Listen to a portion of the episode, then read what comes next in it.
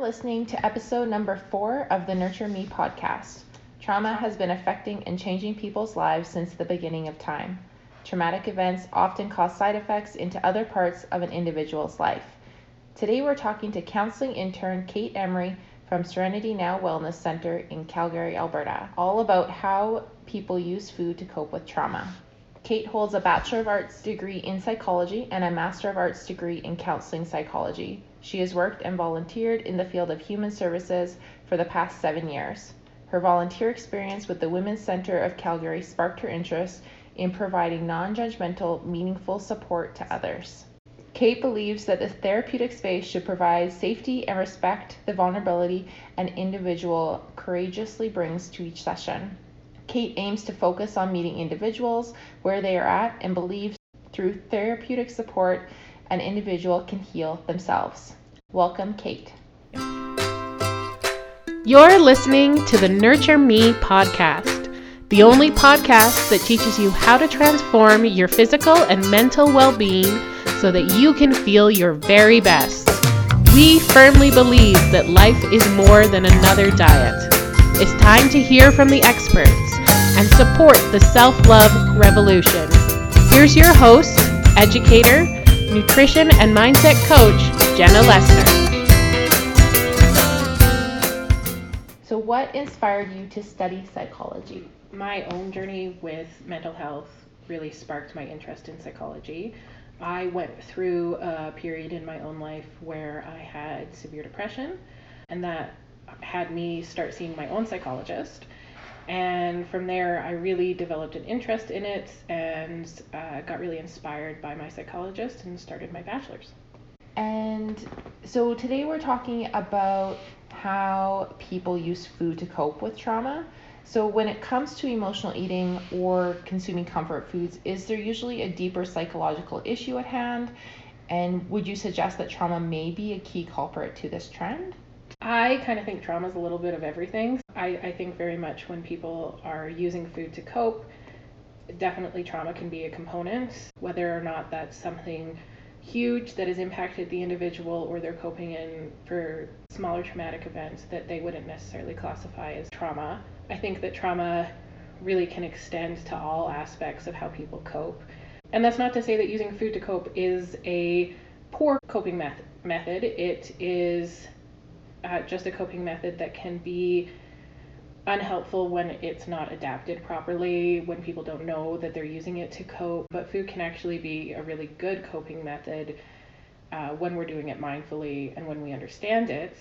And part of that mindfulness can come from understanding that trauma exists in our lives and that if we are able to acknowledge and we're aware of our trauma, some of those kind of anxious or unconscious coping method become a little more conscious and we're more aware of those things. So I definitely think that being trauma aware, understanding how trauma can influence how we cope, is a really important way to develop a relationship with food.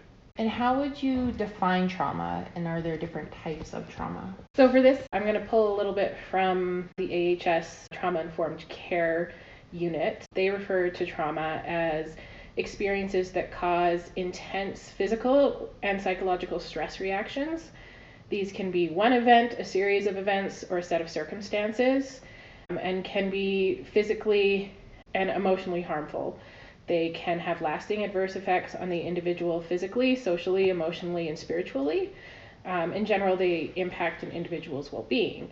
So, yes, there's a lot of different types of trauma. Uh, different individuals can be experiencing uh, effects from something more long term or from something that's a single event. I like to see trauma as everybody can have trauma, whether or not it's kind of the trauma that is very apparent or the trauma from youth that you don't understand. We've all probably been the three year old who got lost at the mall and felt really abandoned, and that can be a traumatic experience that you kind of hold with you, but you don't understand why now, as an adult, that has such an impact.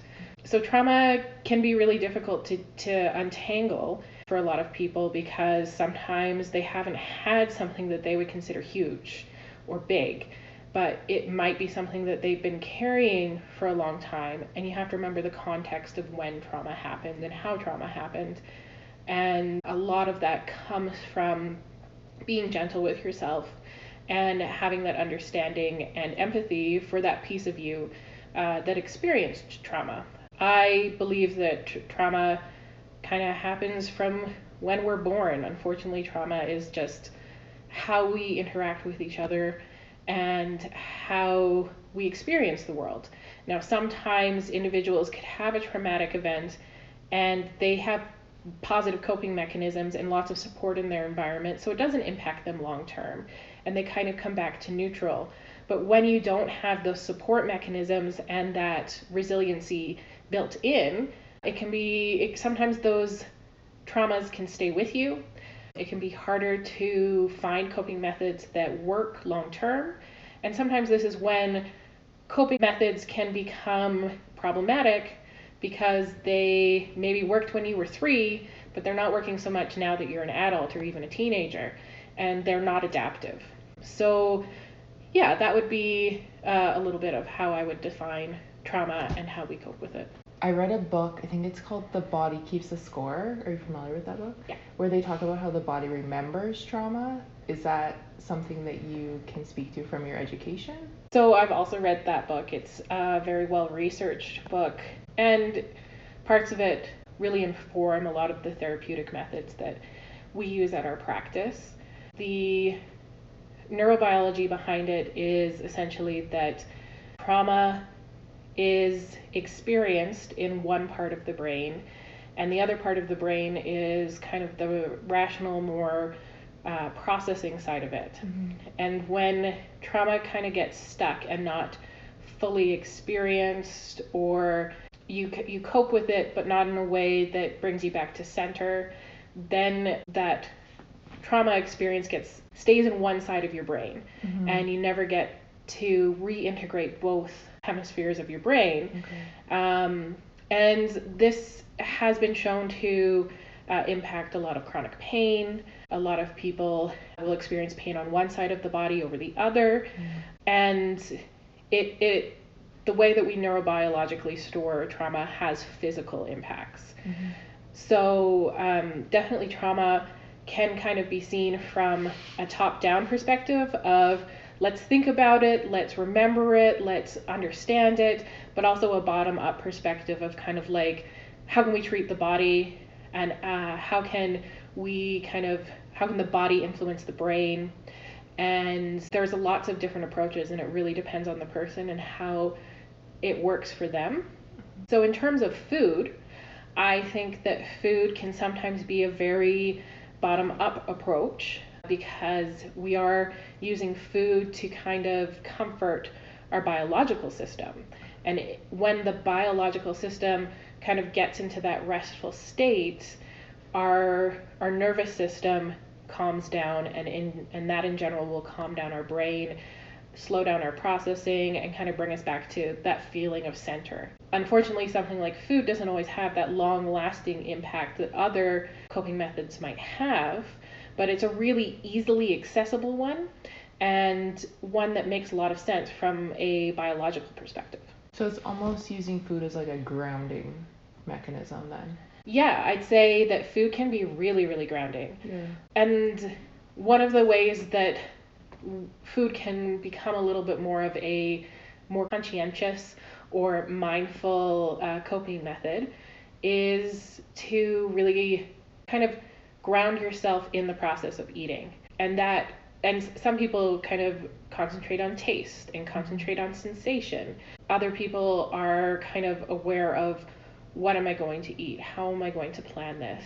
And kind of mindfully bringing themselves either into that thinking part of their brain so that they're doing it a little more consciously or mindfully really concentrating on the smells and the sensation around eating. So, yeah, food can be really, really grounding. And also, from a biological perspective, grounding in terms of now your body has to digest. Mm-hmm. Now your body is putting energy into something else. And that mm-hmm. really can help your nervous system reground itself mm-hmm. because it has to put energy into those biological processes. So you're not going to necessarily stay in that anxiety state Mhm. because your body only has so much energy that Mhm. it can use at once. Can you speak to what trauma looks like? How does trauma change the brain and behaviors of an individual or how it impacts an individual? Yeah, so we talked a little bit about how it can impact the brain. One of the really interesting things about trauma is that it really does rewire the brain and your neurobiological processing. Uh, thinking at it from it from a perspective of triggers, a uh, innocuous, uh, everyday smell could be processed quite normally by someone else, but for someone who has a trauma event tied to that, it can send them into a memory, it can send them uh, into dissociation, and that can really, that is a different kind of wiring than someone who hasn't had the same experience. And I think trauma really does a good job of highlighting how trauma really individualizes each person and their own brain, which is part of why approaches need to be tailored for each individual because the experience and the neurobiology of an individual is going to be different kind of person to person. Physically, trauma can lead to chronic pain disorders, it can lead to very intense neurobiologically tied disorders like functional neurological disorder, formerly called conversion disorder, which is essentially when you've had an extreme trauma and the neurobiology has caused so much rewiring that you your body is not responding to the world typically and you are not responding to environmental cues typically and usually disorders like fibromyalgia functional neurological disorder have some kind of root in trauma whether or not that is in terms of a trauma that can be easily identified or it is a trauma that's been carried for such a long time and it hasn't been triggered until there's a smaller traumatic event. A lot of the time, individuals who have um, single incidents, like motor vehicle accidents, will all of a sudden find that other traumas are also impacting them. And that can be because this small, smaller single event has now kind of triggered all of these other traumas to come closer to the surface. So it is a complex and very interesting way that the neurobiology and biology of trauma uh, impacts individuals day to day. But it is something that we see in uh, the mental health profession impacting people from a neurobiological and physical perspective. So there's those are intrinsically linked. So it's really it can be really interesting. Some people who have chronic pain are able to work from that bottom up perspective and kind of get like massage therapy and physiotherapy mm. That really helps regulate their nervous system and that helps rewire their neurobiology and the there are people who get therapy and that can really help release some of the physical pain so using the it being able to use those two methods and design a, a an approach for each individual using as much or as little of each method as is appropriate can actually be a really transformational experience for a lot of people, which is what we try and do in our practice as well. And that's, I think, what I love about Serenity is that they incorporate the psychology portion with the body works and the massage therapy and the biodynamic cranial sacral therapy all together. So when you go in as a client at that clinic, they're working from all aspects to help you heal. Do you think that someone needs to identify what the trauma is in order to heal it though? So that would depend on the approach that you were using. Um, some people would say yes, and that being able to understand what the trauma is can really help an individual move past it. I work from the philosophy, from the methodology that you don't necessarily need to know what the trauma is but you do need to be able to experience it in a safe and healthy way that allows you to move through it and process it. And I do believe that a lot of that processing really needs to happen with a professional who is trauma informed because there is so much that if it's not processed properly or not processed thoroughly, that you can get very stuck. And I think that a lot of people who've had negative experiences with mental health professionals kind of get that stuck feeling and they don't necessarily want to go back because being stuck in that terrible traumatic feeling is not a good feeling in any way, shape, or form. And it makes sense that you wouldn't want to go back after you've had an experience like that with a mental health professional and you wouldn't trust them. So that process can be different depending on who you see.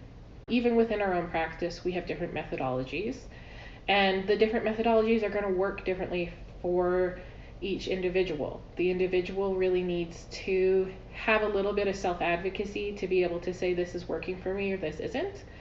And I think that's one of the things that professionals can do a little bit more education around for their clients to say, it's okay to say that I'm not a good fit and to help them find someone who is. The good thing about our practice is that we do have some diversity in terms of the approaches that we use. We all come at it from a trauma informed perspective, but we might be trained in different methodologies. And even within the methodologies that we might have that are similar, we come at it from a different perspective. So that would be yes no answer that again it really depends on the individual and the professional that you're working with i can see how that like crosses over even into into nutrition where i can recognize one approach doesn't fit all of my clients and really making sure clients are checking in and letting me know like what's working and what's not working so we can adjust. So it's like the same the same thing mm-hmm. and maybe i'm not the best fit for them as a nutrition coach. Maybe that someone one of my colleagues or someone else that i know would fit them better. So i really like that about what you mentioned there. I recently read a statistic that one in four people who binge eat have post-traumatic stress disorder can you speak to that at all so I can't necessarily speak to this statistic, but that does make a lot of sense to me. I would say that most people who are binge eating, if not all people who are binge eating, have experienced some kind of trauma. But I'm of the perspective that everybody has experienced some mm-hmm. kind of trauma. I think that the strong physical and biological impacts that happen in uh, PTSD and trauma survivors. Food as a coping me- method really makes a lot of sense to me because it is so biologically grounding and physically grounding that even when you're in a state of dissociation, and dissociation being where you don't feel fully connected to your body or to the world around you, that food can be a really grounding method that brings you back into your body and into the world around you.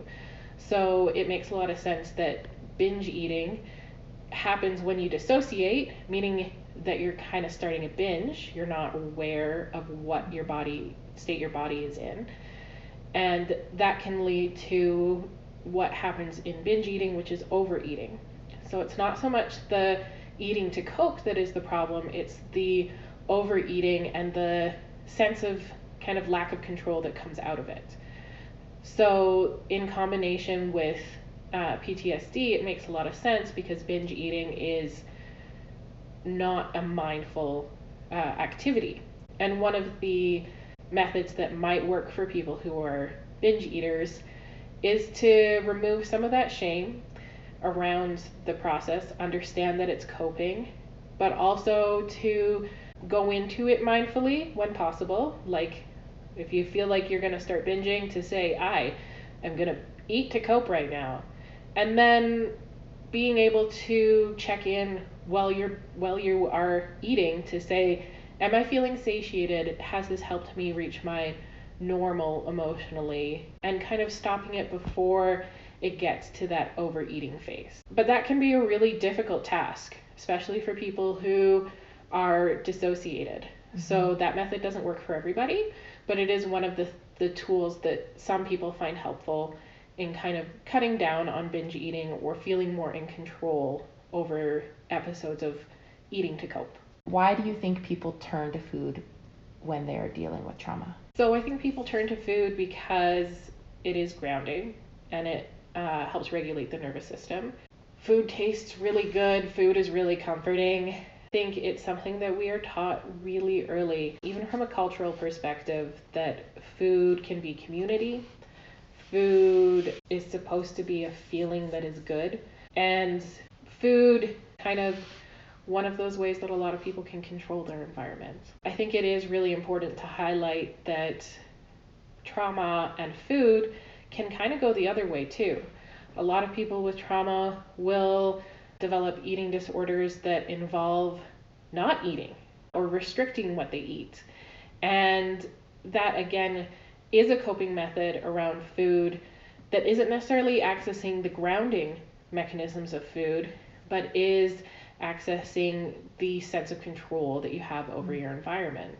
A lot of people who have eating disorders can also be really good cooks because they want to learn as much as possible about what they're eating. They want to have the experience around food but feel very in control around it.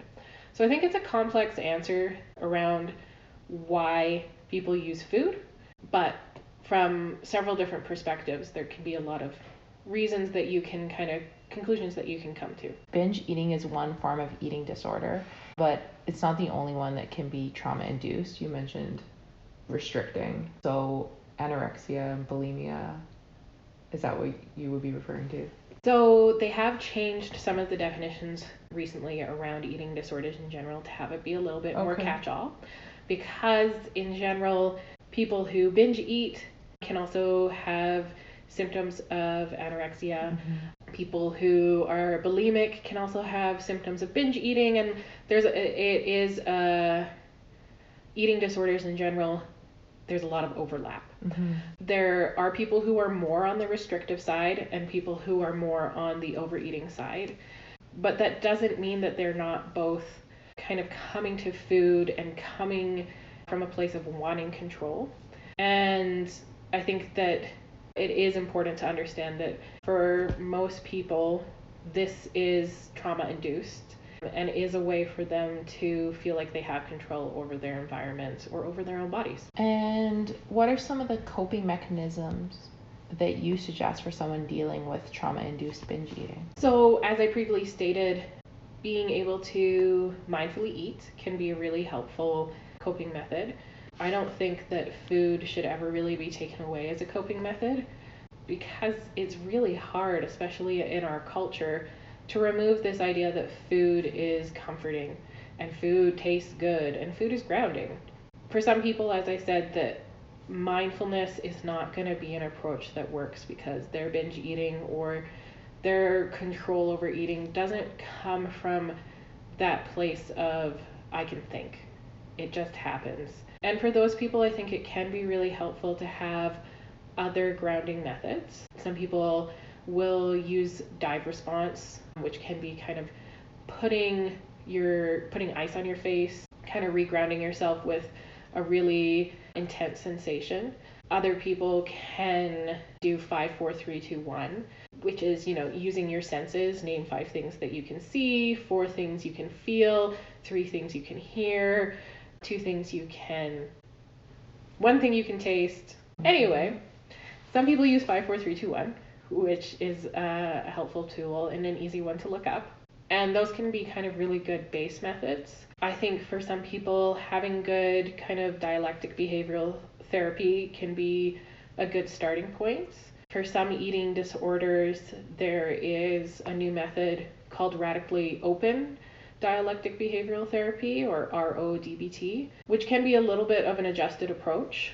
In general, I think that kind of having those base coping methods is vital to have that before you start working on your trauma. Because if you kind of dive into trauma and you don't have those tools to help you stay stabilized, that's when you're going to feel really dysregulated. You're going to feel like you keep getting stuck because you don't have any other helpful methods to kind of get you out of those trauma responses. So we really need to remember that before we go into trauma, we need to have a really good toolkit for grounding, for coping, or else it's going to seem like you're almost in a state of hypercoping.